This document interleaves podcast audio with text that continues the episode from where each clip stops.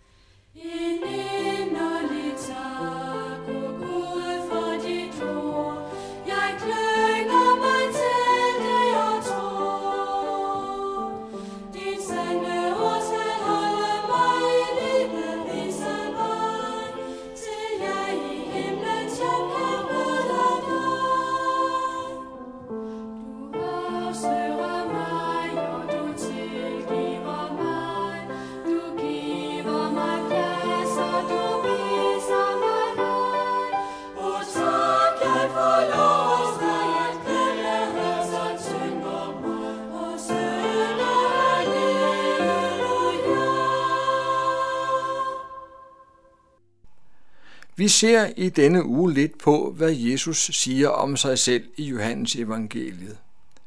I Johannes 8:21 læser vi, Adder sagde Jesus til jøderne, Jeg går bort, og I skal lede efter mig, men I skal dø i jeres synd. Hvor jeg går hen, kan I ikke komme. Da sagde jøderne, han vil vel ikke tage livet af sig selv, siden han siger, hvor jeg går hen, kan I ikke komme. Han sagde til dem, I er nedenfra, jeg er ovenfra. I er af denne verden, jeg er ikke af denne verden. Derfor sagde jeg til jer, I skal dø i jeres sønder. For hvis I ikke tror, at jeg er den, jeg er, skal I dø i jeres sønder. Så spurgte de ham, Hvem er du? Jesus svarede, Jeg er den, som jeg har sagt jer fra begyndelsen. Meget kan jeg sige om jer, og dømme jer for, men han, som har sendt mig, er sandro, og det, jeg har hørt af ham, taler jeg om til verden. De forstod ikke, at han talte til dem om faderen. Jesus sagde til dem, når I får ophøjet menneskesønnen, skal I forstå, at jeg er den, jeg er, og at jeg intet gør af mig selv. Men som faderen har lært mig, sådan taler jeg, og han, som har sendt mig, er med mig. Han har ikke ladt mig alene, for jeg gør altid det, der er godt i hans øjne. Da han talte sådan, kom mange tro til tro på ham. Hvad er det, der sker her? Jesus siger meget klart, at han er Gud. JHVH. Det var det jøderne med hjælp fra romerne korsfæstede Jesus for. Moses havde mødt Gud i den brændende tornbusk langt ude i ørkenen. Moses blev kaldet til at lede israelitterne ud fra Ægypten, og Moses bad Gud om at give ham en fuldmagt, som han kunne komme til israelitterne med.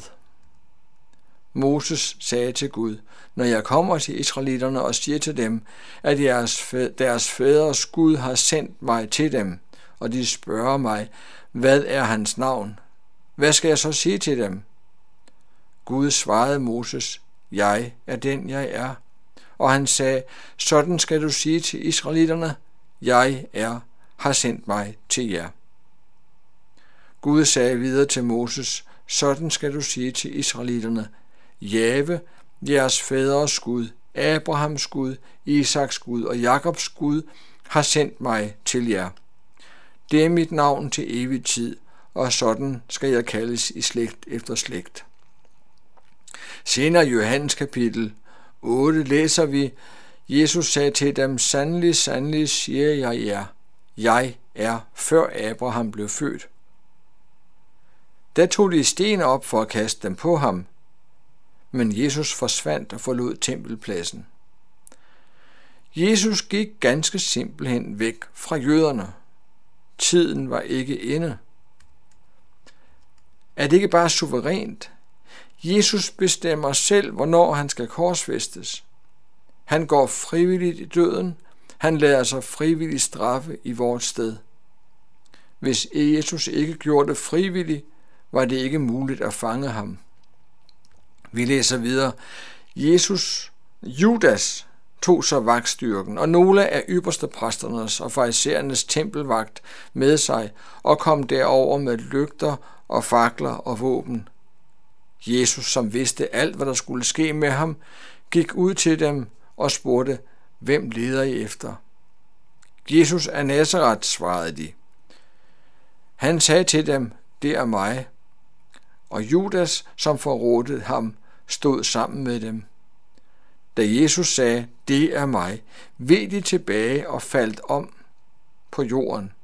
Han spurgte dem så igen, hvem leder I efter? Jesus af Nazareth, svarede de. Jesus sagde til dem, det er mig, det har jeg jo sagt jer. Når det er altså mig, I leder efter, så lad de andre gå. Ifølge engelske bibler siger Jesus, jeg er ham. I am he. Jeg er. Hvorfor vil de tilbage og faldt om på jorden? Måske fordi Jesus første gang han sagde, det er mig, sagde det på hebraisk med guddommelig autoritet. Jøderne på Jesu tid talte aramæisk til hverdag, men rabbinerne læste op af skriften på hebraisk. Hvis Jesus sagde, jeg er med guddommelig autoritet, forstår vi bedre, at de gave romerske soldater faldt til jorden. Når Gud taler, sker der noget. Han sagde på den første dag, der blev lys, og straks blev der lys. Da Jesus så spørger dem igen om, hvem de leder efter, siger Jesus det nu uden autoritet. Jesus lader sig frivillige fange. Ja, han siger til disciplene, at de ikke skal forsvare ham. Vagtstyrken og officererne og jødernes tempelvagt anholdt nu Jesus og bandt ham. De førte ham først til Annas, for han var svigerfar til Kajfas, der var ypperste præst det år. Det var Kajfas, der havde givet jøderne det råd, at det var bedre, at et menneske døde for folket. Det sagde han ikke af sig selv, men som ypperste præst det år profeterede han, og Jesus, at Jesus skulle dø for folket. Det var dommeren selv, som døde for dødsfangerne, som vi synger i Sanger og Salmer 390 og vers 2. Verden i Jesus forsonet af vorten. Han på sit hjerte hver synder jo bar. Da på korset mellem jord og himmel og jord, han vor forløsning, vores skyldoffer var. Gælden blev slettet, da han måtte bløde, og fast på korset hans skyldbrevet slog. Dommeren selv for dødsfangerne døde. Gud er forsonet, han offeret antog. Nu skal vi høre, befal du dine veje,